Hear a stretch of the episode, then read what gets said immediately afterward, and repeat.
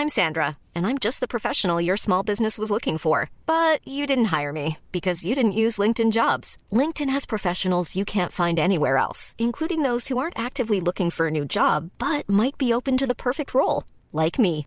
In a given month, over 70% of LinkedIn users don't visit other leading job sites. So if you're not looking on LinkedIn, you'll miss out on great candidates like Sandra. Start hiring professionals like a professional. Post your free job on linkedin.com/people today.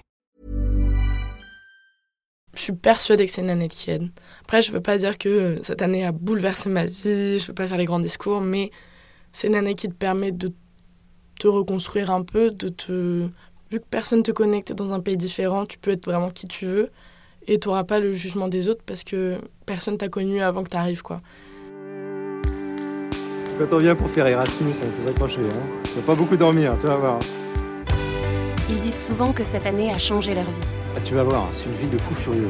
Partir à l'étranger pour se libérer, pour quitter sa routine, pour se mettre en difficulté. T'as entendu parler des Barres des Copas Est-ce qu'on apprend vraiment plus sur soi, sur les autres, sur le monde en Erasmus? And do you have a prize for the portable? I, I'm sorry? Un adaptateur, you know?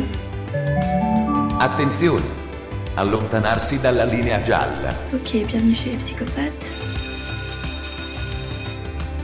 Après, bien après, quand on est revenu à Paris, toute galère est devenue une aventure extraordinaire. Il y a toujours ce truc idiot où les jours les pires d'un voyage, les expériences les plus ratées sont celles qu'on raconte le plus après aux autres. Bonjour, je m'appelle Jeanne Gourland, j'ai 21 ans. Je suis partie cette année à Rotterdam en Erasmus pendant 9 mois. Alors en fait, ça a été beaucoup de hasard parce que je voulais pas forcément partir aux Pays-Bas. Moi, mon objectif premier, c'était de parler anglais. Et au final, je me suis orientée sur Rotterdam parce que j'ai entendu des amis qui m'ont dit non mais tu vas voir, c'est super, un peu underground, un peu sympa. Donc euh, je me suis lancée là-dessus. Je savais juste que c'était le premier port européen. Et du coup, je m'étais dit bon, parfait, parce qu'au début, euh, je voulais travailler dans le droit maritime, tout ça. Donc je m'étais dit, bon, ça va peut être sympa, je peux prendre des cours en plus, je peux choisir un peu ce que je veux faire, aller à des conférences. Enfin, je m'étais fait tout un programme dans ma tête que j'ai pas suivi. J'ai vraiment un truc avec l'environnement où je voulais me rendre utile et le droit maritime, pour moi, c'était la manière euh, la plus concrète un peu d'agir. Du coup, c'était un peu un choix rationnel aussi en me disant, bon, bah écoute, là. Euh, moi, ce que je veux faire, c'est faire avancer les choses par rapport à l'écologie, les droits humains, tout ça. Et bon, bah, faut aller là-dedans, quoi. Et euh, au fur et à mesure où je suis arrivée là-bas, bah, il y a eu des conférences aussi avec la Cour internationale de justice. Et en fait, c'est un peu la désillusion, quoi. Je me rends compte que, bah, finalement, euh, tu es un peu bloqué par toutes les règles internationales, même si je le savais déjà, mais ça se concrétise. C'était surtout aussi des cours où je me suis dit, bon, bah là, je vois bien que ça tourne un peu en rond où j'ai le choix de faire une licence de droit complètement à côté, de me euh, focus là-dedans et donc après de gravir les échelons, ou alors tout ce que je vais continuer de faire, ça va rester un peu, bah, je vais survoler le truc à chaque fois. Et du coup, là, j'ai commencé à, à, plus réfléchir à ce qui me faisait plaisir moi, plutôt que de me dire, OK, il faut que je fasse ça pour changer le monde. Et aussi, je me suis rendu compte, avec les personnes que j'ai rencontrées euh, de tous les pays qui faisaient aussi un peu de droit, que c'était tellement large le droit que je pouvais faire aussi des choses qui me plaisaient plus, même en faisant du droit. Par exemple, j'avais une amie australienne qui travaillait dans la production euh, de films, euh, mais tout ce qui était dans la partie juridique. Et quand on discutait, je me disais, mais en fait, c'est super ce que tu fais, et tu as fait du droit. Et du coup, tout s'est un peu joué aussi là-dessus, des rencontres, où après, ça m'a un peu éloigné du, parcours du droit. J'arrive dans une coloc où je me retrouve avec une Allemande qui a mon âge et qui, elle, a déjà un groupe d'amis qu'elle a rencontré la veille. Donc, première soirée, elle me dit, bon, bah, viens avec nous. Et là, je rencontre une dizaine de personnes australiens, allemands, autrichiens, enfin coréens, de partout. J'étais la seule française et du coup, elle me dit bon bah allez, là ça commence. Et au fur et à mesure, bah, plein de personnes finalement prenaient les mêmes cours que moi. Et donc on est resté euh, tout le temps ensemble. Et donc là, c'est créé un peu mon, groupe d'amis. On a fait des voyages. On a... Et ouais, je suis arrivée un peu stressée au final dès le premier jour. Euh, tout allait bien quoi. J'ai une discussion avec ma coloc Denise qui est euh, allemande, et elle me disait, mais tu passes tes journées et tes semaines à regarder tout ce qui va sortir d'événements culturels, tu es vraiment à fond là-dedans, pourquoi tu vas t'embêter à faire quelque chose qui, après avoir suivi tes cours, tu es à chaque fois déçu, tu es à chaque fois un peu triste que rien se concrétise, Alors que là, tu t'amuses, tu es heureuse de faire ça. Elle m'avait dit des choses comme euh, Fais-toi confiance, en fait, tu as 20 ans, tu vois que là, euh, regarde, on est tous plus vieilles que toi parce qu'elle a 23 et mes autres copines avaient 25, 26. Tu as encore euh, des années pour finalement. te dis pas que c'est pas réalisable parce que c'est trop tard, quoi. Et donc, ouais, c'était tout ce truc de j'étais peut-être pas légitime parce que j'ai pas fait les études de cinéma, parce que j'ai pas fait les études de musique ou quoi. Alors qu'elle me disait Bon, bah là, regarde, tu passes toutes tes semaines à faire ça, t'adores t'es plutôt bien euh, dans tout ce qui est dénicher les bons trucs à faire, donc euh, lance-toi, quoi, tu verras et fais-toi confiance. Bah, je me dis, c'est cool euh, que quelqu'un de l'extérieur me dise, t'es pas trop vieille, t'as toutes tes chances, enfin, tout va bien, respire, tu peux le faire, quoi. Parce que je suis toujours dans un, un cercle familial où mes amis qui me disent, ok, là, faut faire ça, ça, ça, un stage, un CV, enfin, quelque chose de toujours professionnalisant où ça te met finalement une, pression un peu depuis toujours. Et là, je me dis, bon, bah regarde, tout va bien, j'ai 20 ans, j'ai encore le temps de me tromper, de changer de parcours, de faire une orientation, enfin, tout est possible, quoi. Et c'est elle qui me fait un peu réaliser ce truc de, bon, bah, regarde autour de toi, on est toutes plus vieilles que toi et tout va bien, quoi. Moi, j'ai deux grandes sœurs qui ont fait des parcours euh, exemplaires et je me disais, bon, bah, ok, en fait, c'est les études à chaque fois qui vont me, me faire aller vers le métier que je veux et d'être entourée de personnes qui sont plus vieilles que moi, qui me disent, bah, tranquille, regarde, nous on est super heureuse en fait et on fait ça, des trucs qui sont pas vraiment vers l'excellence, mais juste bah, on, on s'amuse, on rigole, on, on dit mais c'est peut-être pas ça en fait le but de la vie, juste de, de faire quelque chose que tu aimes bien et euh, d'être entouré de gens sympas et ouais, d'être heureux en faisant quelque chose pas forcément le plus intellectuel possible, mais euh, quelque chose qui te rend heureux. Voilà quoi. C'était une expérience super enrichissante en fait de voir que bah, t'es pas toute seule en France, que tu as des millions de personnes contre ton âge et qui euh, au final sont aussi perdues que toi et, euh, juste avancent euh, petit à petit quoi, et que t'as pas besoin d'avoir un premier boulot à 23 ans et de savoir ce que tu veux faire à 20 ans quoi. Cette discussion c'était vers décembre et en fait je commençais à me dire ok là il va falloir que je fasse un choix pour même mes masters, il va falloir que je fasse un, un choix un peu de, de carrière. Rotterdam, c'est une ville tellement culturelle et je le savais pas trop. J'ai travaillé dans un club euh, de musique et c'était vraiment super. J'étais avec des gens qui adoraient la musique, techno ou autre. Je décide de bosser là-dedans parce que je passe tous mes week-ends en dans ce club et je vois une annonce qui dit Ok, on recherche euh, des gens pour faire euh, la safe team, donc pour, prendre, pour faire respecter la charte de l'inclusivité, tout ça. Je me dis Bon, bah allez, je me lance. donc je les appelle, rendez-vous euh, en anglais, entretien, tout ça, un peu stressé. Mais au final, ça se passe super bien. Ils me disent, bon, bah, t'es prise. Et donc après, je faisais une fois tous les week-ends ou alors une fois tous les deux week-ends. Et après, du coup, j'avais mes entrées euh, gratuites. Enfin, c'était plus du bénévolat, mais avec euh, et ouais, bah, des, des privilèges, quoi. les boissons, les entrées gratuites, tu peux des passes VIP pour tes amis, c'était plutôt sympa. Toute la communauté qui travaillait dans ce club, c'était vraiment enrichissant dans le sens où c'est pas des gens dans les normes que euh, j'ai l'habitude de voir à Sciences Po ou quoi, mais pourtant ce qu'ils font ça les passionne. Ils me disaient mais purée, même moi si je peux évoluer dans, ce club, j'adorerais enfin, devenir responsable, devenir manager.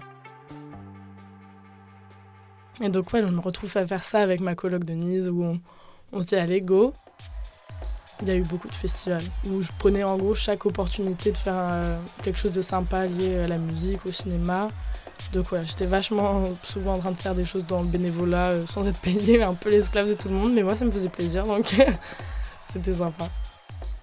Fallait que je m'inscrive en fait pour euh, savoir si je voulais faire une licence de droit en parallèle de mes études. On est vers janvier. À Paris, je pouvais prendre des cours en ligne euh, sur du droit international ou alors sur même des relations au Moyen-Orient. Et je me dis, ok, bon, bah là, il faut choisir, est-ce que je fais ça, est-ce que je fais autre chose? Et je me dis, bon, là, y a, là, va falloir réfléchir. effectivement, ça peut être un hobby à côté de tes études et tu peux complètement aimer ton travail, aimer ce que tu fais à côté. Je dénigrais un peu euh, le domaine culturel en me disant, bon, ça, c'est du plaisir. Ça, tu peux pas faire un métier, c'est pas possible alors que bah, finalement si c'est possible. Et donc ouais, je commence à changer vraiment d'avis à partir de, euh, de février-mars, ouais de mars. J'appelle mes parents, j'ai encore changé d'avis sur ce que je vais faire et du coup là ça commence à se concrétiser un peu plus quoi. Ma sœur est dans le milieu culturel déjà et donc peut-être il y avait aussi cette barrière de me dire euh, je veux pas faire comme ma sœur parce que j'ai fait la même prépa, j'ai fait les mêmes écoles et qu'on se ressemble énormément et je me dis bon bah là en fait faire euh, du droit c'était ce qui me démarquait un petit peu et de me dire ok bon bah finalement là je suis ces traces jusqu'au bout je crois que je l'ai pas dit vraiment officiellement j'ai un peu esquivé le truc euh. c'est plus mes parents mon père qui me disait mais tu changes encore d'avis, qu'est-ce que tu vas faire? Et j'ai un, club techno, ça y est, Rotterdam. Toi, tu veux faire que voyager maintenant, tu vas t'arrêter. Enfin, pas, pas méchamment du tout, mais juste en me disant, bon, bah là, euh, tu sais, dans la vie, il faut travailler, quoi. J'ai fait du piano et de la flûte, mais je fais pas de musique euh, électronique comme il y avait dans les clubs. Et après, j'ai fait de la danse pendant 18 ans, donc j'ai un... quand même, bien sûr, un pied dans le milieu culturel. Je vais au cinéma tout le temps, mon père m'a amené à plusieurs festivals de, films, donc c'est pas anodin bien sûr. Et je voyais ça comme euh, c'est pas tes études en fait, c'est ce que tu fais à côté, tu t'amuses, mais tes études c'est sérieux et, euh, et, mon père à côté qui me dit mais il n'y a pas de boulot dans la culture, donc ça te remet en plus une pression de dire bon bah en fait il faut trouver un boulot quoi. Bon bah là ce que je veux faire c'est peut-être de la programmation ou alors euh, de la communication culturelle. Et euh, je commence à regarder les stages en fait sur Paris. Au final, je trouve pas de stage, mais je vois que j'ai des réponses un peu positives quand même pour des choses qui étaient passionnantes, festival de photos ou autre. Je me dis bon, bah, en fait, c'est possible quoi. Je vais pas. Euh... Faut que j'arrête de me stresser, me dire bon, moi j'ai pas fait de, de licence de communication, c'est impossible. J'ai participé à un festival. T'avais des concerts dans des églises, des concerts dans des bateaux, dans des péniches, enfin vraiment partout dans la ville.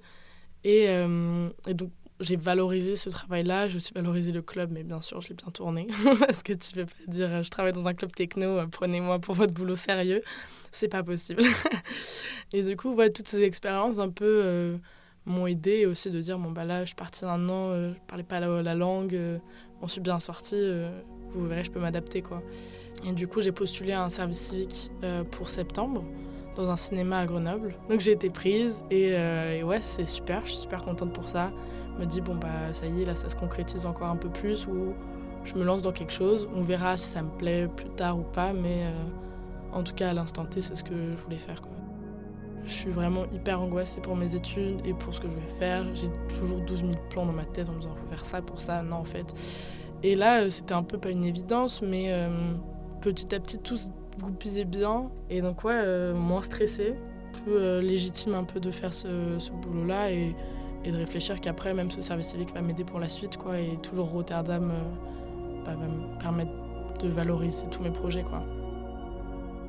Un métier de rêve, en vrai, je pense que ça serait organiser des festivals, donc dans la programmation des artistes, dans la programmation des, ouais, des, des, films, ou alors, en fait, je sais pas si je veux travailler ou dans la musique ou dans le cinéma. Là, je me lance dans le cinéma, mais après, c'est des métiers un peu complémentaires aussi, donc il n'y a pas de Enfin, les études, pour l'instant, euh, j'ai pas besoin de choisir vraiment un domaine particulier. Mais ouais, programmer un, festival, participer à, euh, à l'accompagnement des artistes ou à, à, la création de projets. Mais je pense qu'on est plutôt dans cette génération où il faut trouver absolument un boulot. Là, euh, de mon entourage, on me dit, bon, bah, pas dans un domaine qui te plaît. Après, tu verras, tu trouveras quelque chose qui te plaît, mais euh, pas me, me, dire, ok, je veux faire ce métier-là précisément. Juste aller vers un, ouais, un endroit qui me plaît, quoi. Rotterdam m'a vraiment aidé. C'est un petit Berlin. Du coup, ouais, t'as toujours 12 000 choses à faire et donc t'as toujours 12 000 initiatives et euh, des possibilités de, juste te lancer euh, en faisant du bénévolat ou autre. Si j'avais changé de destination, je pense pas que j'aurais changé de profession euh, de rêve, quoi. J'aimerais bien en fait vivre un peu aux Pays-Bas ou alors bah, me dire bon bah l'Allemagne finalement si c'est un petit Berlin pourquoi pas aller directement à Berlin et voir ce que ça peut donner. Je suis persuadée que c'est une année qui aide. Après, je veux pas dire que cette année a bouleversé ma vie, je veux pas faire les grands discours, mais c'est une année qui te permet de te reconstruire un peu, de te... Vu que personne te connecte dans un pays différent, tu peux être vraiment qui tu veux et tu n'auras pas le jugement des autres parce que personne t'a connu avant que tu arrives, quoi. Toutes les destinations sont bonnes. Il n'y a pas une destination où euh, ça t'apportera pas quelque chose. Mais c'est sûr que les Pays-Bas, euh, c'est quelque chose, quoi.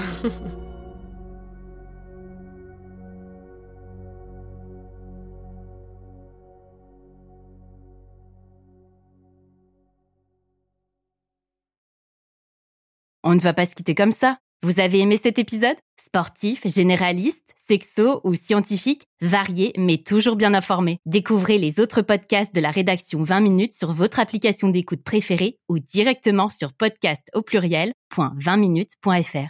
Et merci de nous avoir écoutés.